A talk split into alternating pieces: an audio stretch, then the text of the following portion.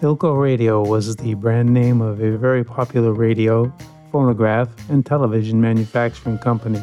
The company was originally founded as Helios Electric Company, then renamed the Philadelphia Storage Battery Company, and was truly a pioneer in battery, radio, and television production. It was founded in 1892. It produced its first radios in 1926. Now, their radios were notable for their affordability and design without sacrificing quality or durability. They also made battery powered radios, then called farm radios because they were radios bought by people who did not have access to electricity, generally farms. By 1934, Philco had sold over 30 million radios and was considered the radio industry leader in volume sales for 24 straight years. They began manufacturing televisions in 1947, and prior to that, expanded into air conditioners in 1938, refrigerators in 1939. They developed home freezers in 1946, electric ranges in 1949, and began producing washers and dryers in 1954. In 1955, Philco developed the first all transistor phonographs, or record players. In 1959, they produced the first battery powered portable transistorized TV called the Safari. Now, when I was about 12 years old, a friend of our family won one of those Safari sets and sold it to my parents for $50. I had that television for 50 years and it still worked. When running on electricity, the batteries were no longer available. I had that TV in my college dorm room, and to this day, I was amazed at how well it worked. I sold it in 2009 for $175 to a collector who I suspect got a good deal. In 1960, Philco filed for bankruptcy. What was left of the company was acquired by Ford Motor Company and the International Union of Electrical Radio and Machine Workers. After the company was purchased by Ford, it was known as Philco Ford. Now, why am I giving you all this background about Philco? Well, it's because on the track of Heirloom Radio that you're about to hear is an episode from a series sponsored by Philco entitled The Philco Mysteries, a show that first aired in 1936 and 37 and featured the very first woman detective. Her name was Phyllis Coe, last name C O E, and they called her Phil for short, Philco. Hmm, a little bit of marketing there. Philco, the beautiful girl detective. Not only did this radio show feature the first woman detective, who was played by Peggy Allenby, it also featured Clayton Bud Collier as Tom Tyler, a mystery writer. Of course, Clayton Bud Collier later played Superman on radio. And he was a game show host on television. Beat the Clock was one of the game shows that I remember. In addition, the Philco Radio Mysteries featured a contest for listeners. It was by far the most expensive and ambitious promotional gimmick of the time. The show was initially going to be heard on only 100 subscriber stations, but the first installments of the show were so popular that an additional 243 signed up for the broadcast. Radio listeners were constantly reminded to visit their Philco radio dealer to pick up the Philco mystery book that was designed to accompany each group of four week adventures so one book would cover four weeks of radio adventures. There were four books made available for the 16 week run of the series. In the program, listeners were prompted to reference specific pages in the current Philco mystery book for clues to help solve the week's mystery. Each book was filled with diagrams and clues to help listeners solve the mysteries, and each book also contained an entry blank for each of its mysteries and a list of prizes for that week. Listeners believed the books were necessary to solve the mysteries, and that encouraged every interested listener to either send for the book by mail or drop into their local Philco dealer to get the next book for the next mystery, in hopes that maybe they might buy some sort of an electric device in the Philco store, I would imagine. Now, the books were not absolutely necessary to solve the mysteries, but they were essential if you wanted to enter the contest for the prizes. The prize money, as you will hear described in the episode that you're going to uh, be exposed to here in a couple of minutes, were very generous, especially given that it was 1936 and 37, which was still pretty much into the Great Depression. By the way, the information I shared with you about the show was gathered from the Digital Deli 2, an online resource dedicated to preserving the golden age of radio for a digital future. Track you're about to hear was originally broadcast on September 21st, 1937, and is entitled The Mystery of the Death Ray Tube. My name is John Lovering for Heirloom Radio, and I do appreciate you giving up some of your valuable time to listen to this podcast. And I'm going to mark you down in my book as awesome. Thank you.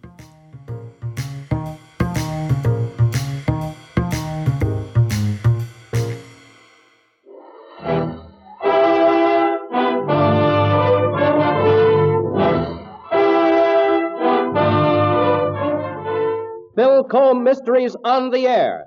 The mystery of the death ray tube. A new kind of radio contest. Mystery, thrills, suspense. Your chance to play detective. Your opportunity to win a huge weekly prize, maybe even a mammoth grand prize in this great $50,000 cash prize contest. Every week at this same time over this station, your Philco Radio Tube dealer presents transcribed Philco Radio Mysteries. Fascinating fun. $50,000 in cash for the winners. A contest of skill that you may win. Anybody can enter, nothing to buy. Read about all this in the big Philco mystery book. Free at your Philco Radio Tube dealer store. You cannot win without this book. Get your copy. Contains official entry blanks, lists the prizes, tells you all the details, shows you all the rules. In a few seconds, Philco Radio Mystery number three will begin. Have you got your Philco Mystery book open to pages eight and nine? Use the diagram on page eight to help you as you listen. Take notes. Keep your ears open. Don't miss a word. Ready? Then listen. Philco, the beautiful girl detective, is going to solve a mystery. 126 people are going to win big cash prizes for telling how she solves it. Maybe you'll win. Here comes the mystery of the death ray tube. In the mountains of Colorado, Phyllis Coe and her admirer, Tom Taylor, are sitting on a rail fence in front of a large cabin, talking and enjoying the morning sun. Tom seems a bit perplexed. Well, it seems to me that a few words of explanation are in order. I refuse to explain a thing till you point that gun the other way. All right. But I'm at least going to pop it a few tin cans. If you fire that gun and waken old Dr. Crowfoot, he'll have you boiled in oil. Ah, the old doc is certainly a mystery man. Come on, Phil, be a good girl and give me all the details, huh? Why are we out here, and what are old Dr. Crowfoot and his two assistants doing? Well, Dr. Joseph Crowfoot and my father were great friends. Before Dad began devoting all his time to criminology, he and Dr. Crowfoot used to work together, experimenting with electricity. Three days ago, I received a wire from the doctor asking me to fly out here. He said he'd concluded an experiment that he and Dad had often discussed, and he knew I'd be interested in hearing about it. Well, that certainly doesn't clear it up very much. Hey, see that tin can over there by that wooden shed? Oh, now, Tom, don't. Oh, Ha! Bullseye! Now you've done it. Here comes Dr. Crowfoot, and he looks like a thundercloud. Good heavens, man. Put that pistol back in the holster. Oh, I'm sorry, Doctor. I was just taking a pot shot at that tin can there by the Yeah, shed. yes, yes. And inside that shed lies the culmination of all my years of infinitely patient work. Oh, I'm sorry, Dr. Crowfoot. Oh, I know, I know, my dear, I know. Confound it. Just when I want to talk to you, here come those two crazy assistants of mine. Yes, Conrad, yes, Kent. Well, what do you want? Our laboratory assignment for the day, naturally. Must I direct every step you take, Conrad? Start something of your own. I already have, sir. A new theory. Thank you for giving me a chance to get back to it. Coming, Conrad? Yes, I'm coming. You and your fool theory. Eh. That fellow Conrad gets under my skin. Phyllis, this is going to be the greatest day of my life. Oh, how do you mean, Dr. Crowfoot? For today, for the first time, my scientific development will be demonstrated before eyes other than my own. A representative of the United States government will be here. Oh, it sounds very interesting, Doctor. Interesting. My dear, what lies inside that wooden shed is so interesting that the greatest brain in the War Department is coming here to investigate. I received a telegram from Washington this morning. Uh, Major William Osborne is arriving by train this afternoon. The Major Osborne? Yes, yes, the Major Osborne. What is this development of yours, Doctor? A poison gas? Poison gas, huh? Nothing quite so elementary. But late this afternoon, when Major Osborne arrives, you will know what is in that shed.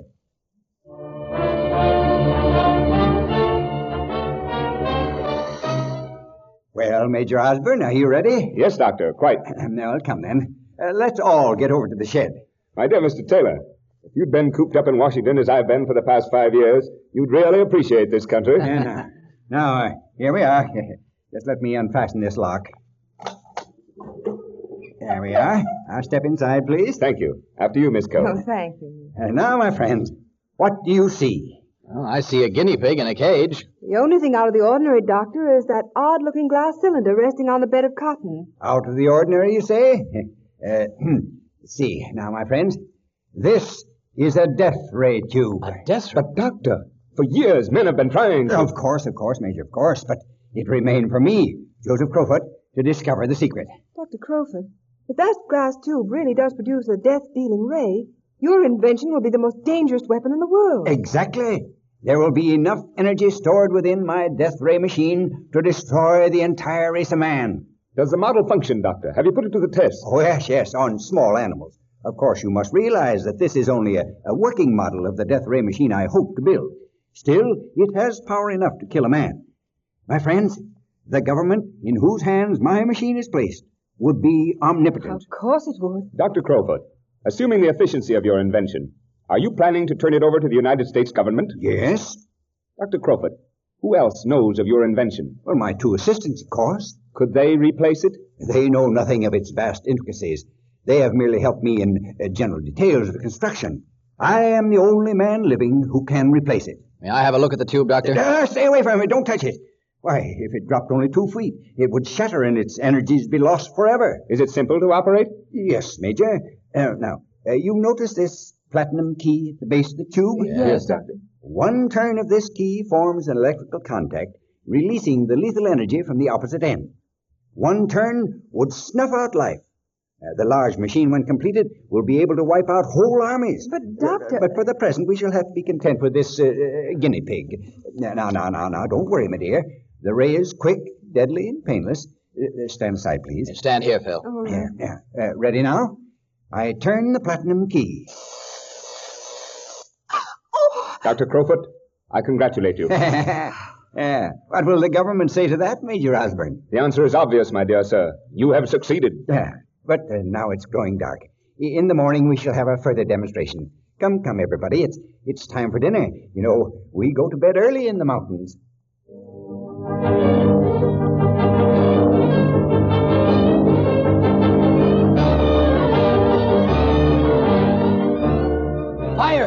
Fire! Fire! Hey, everybody, wake up! Fire! Tom! Tom, where is it? Down in the wooden shed. Good heavens, the doctor's too. Doctor, are you up? Uh, yes, Major. Oh, good Lord. Come on, help me. Help with me. you, Doctor.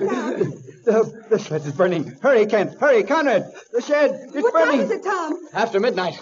Look out, Dolly. Don't stumble over that bush. Uh, follow me, Miss Coe. I'll pick the way for you. Oh, I can see now, Major. The flames are pretty high. Doctor, doctor, don't go in there, don't. Conrad, he's gone in. Better come out, Doc. It's pretty hot in there. Dr. Crowfoot, come out. Here he comes. Oh, thank goodness. Are you all right, Doctor?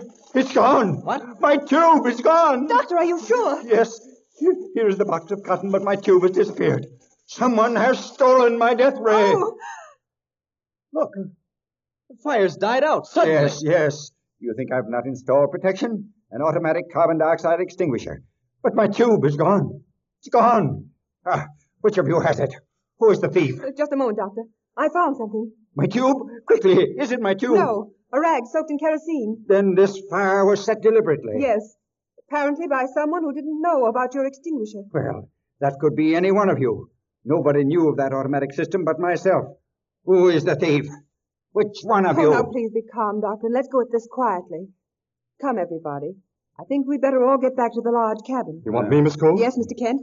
And you too, Mr. Conrad. Don't worry, little lady. I'm tagging along.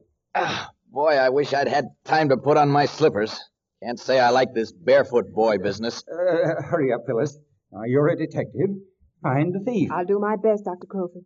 But you must be calm. Well, here's the cabin. Come on, get inside. Get inside, all of you. Come on. Uh, don't anybody try to sneak away. All right. Let's all gather right inside the door. Light that kerosene lamp, Mr. Kent. Okay, Miss Coe. Ouch! Oh, holy Moses. What is it, Tom? Ah, I stepped on something hot. What in the world? Hold that lamp over, will you? Ah, now I see what it is. Here you are, Major Osborne. It's your pipe. I'm so sorry, Mr. Taylor. I probably dropped it in all that excitement. Yes, and the ashes fell out. They're still glowing. Well, c- c- come on, come on. Who has my tube? Hand it Now, over. wait a moment, Doctor. Now, everyone in this room and everyone in the world would have a motive for stealing Dr. Crowfoot's glass tube. It means power. The person who opened that shed and took the tube started the fire as a blind. He hoped everything would be consumed so that we'd think the tube had also been destroyed. Remarkable. Oh, you shut up, Conrad. Go ahead, Phyllis. Excuse me, Miss Coe, but I noticed that Mr. Taylor is suffering from his burned foot. Yeah, that's right, Major Osborne. It hurts pretty much. Uh, I have some ointment on the dresser in my room. Why don't you go in and use it? Well, thanks, I will. Give me a match, will you, Kent? You won't need it, Taylor. I left the candle burning in there. Oh, all right, Major, thanks. I'll be right back as soon as I put some stuff on my foot. Uh, come, Phyllis, hurry. Uh, don't waste any more time. All right, Doctor. Now, according to the French law, a man is guilty until proven innocent. I think that's the way we'd better proceed. The French method uh, works pretty well, too. I had occasion to study it in action last winter in Paris. Oh. And now, Mr. Kent, where were you when the alarm was given? Well, next door in my cabin. I was sound asleep. You share the cabin with Mr. Kent, don't you, Mr. Conrad? Yes, and I can assure you I was asleep too. And you, Major? I was in a deep sleep. I'd had a long journey, you remember? And you didn't awaken until Tom shouted. That's correct.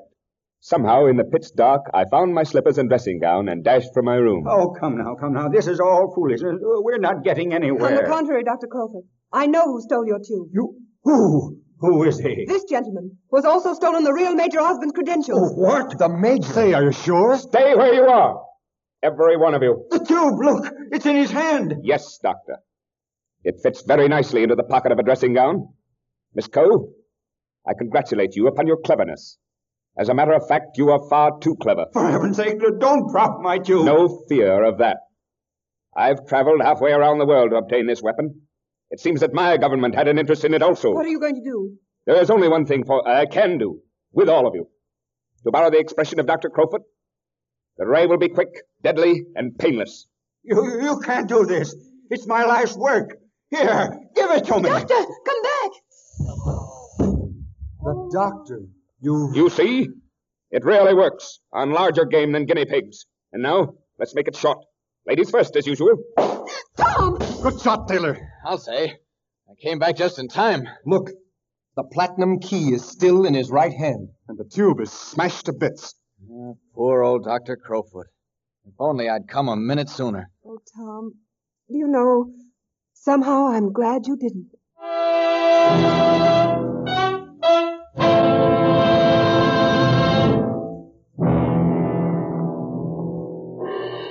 It's a good thing Tom Taylor came in just then, I say.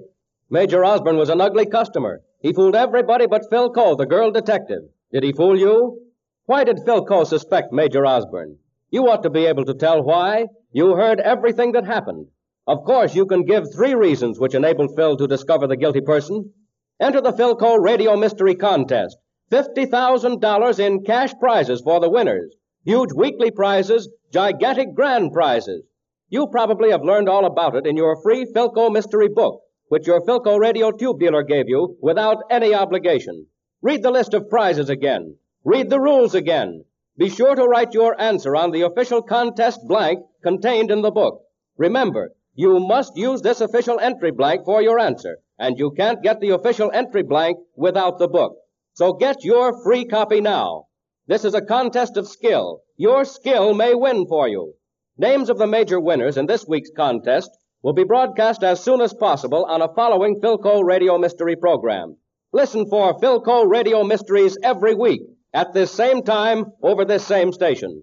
Listeners with Philco radio tubes in their sets are going to have an advantage. Did you stop to think of that? In this contest, you will need to get good reception so that you won't miss anything that is done or said. And the best reception is what you get with Philco radio tubes. Next week, another Philco radio mystery. Next week, Philco, the girl detective, is going to find the guilty person in the thrilling airplane drama, Murder in the Sky. Next week, another opportunity to win your share of $50,000 in cash prizes.